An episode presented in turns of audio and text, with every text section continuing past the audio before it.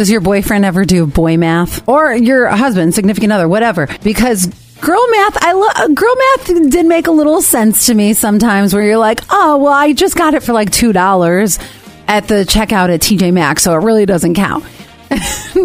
but boy math, so those are the, some of the things I'm like, mm, we'll just wipe that one under the rug. But boy math calls out some of the ridiculous. Boy math is like trading in your one car for uh, one motorcycle when you have three kids. Mm-hmm. Boy math is having a 70 inch TV but no dining table. Oh my gosh, is that so true?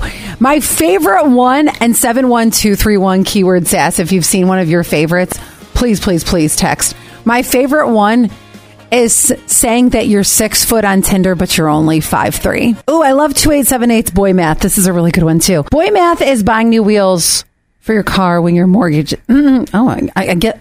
I guess I'm just coming into puberty. Anyway, boy math is buying new wheels for your car when your mortgage is due.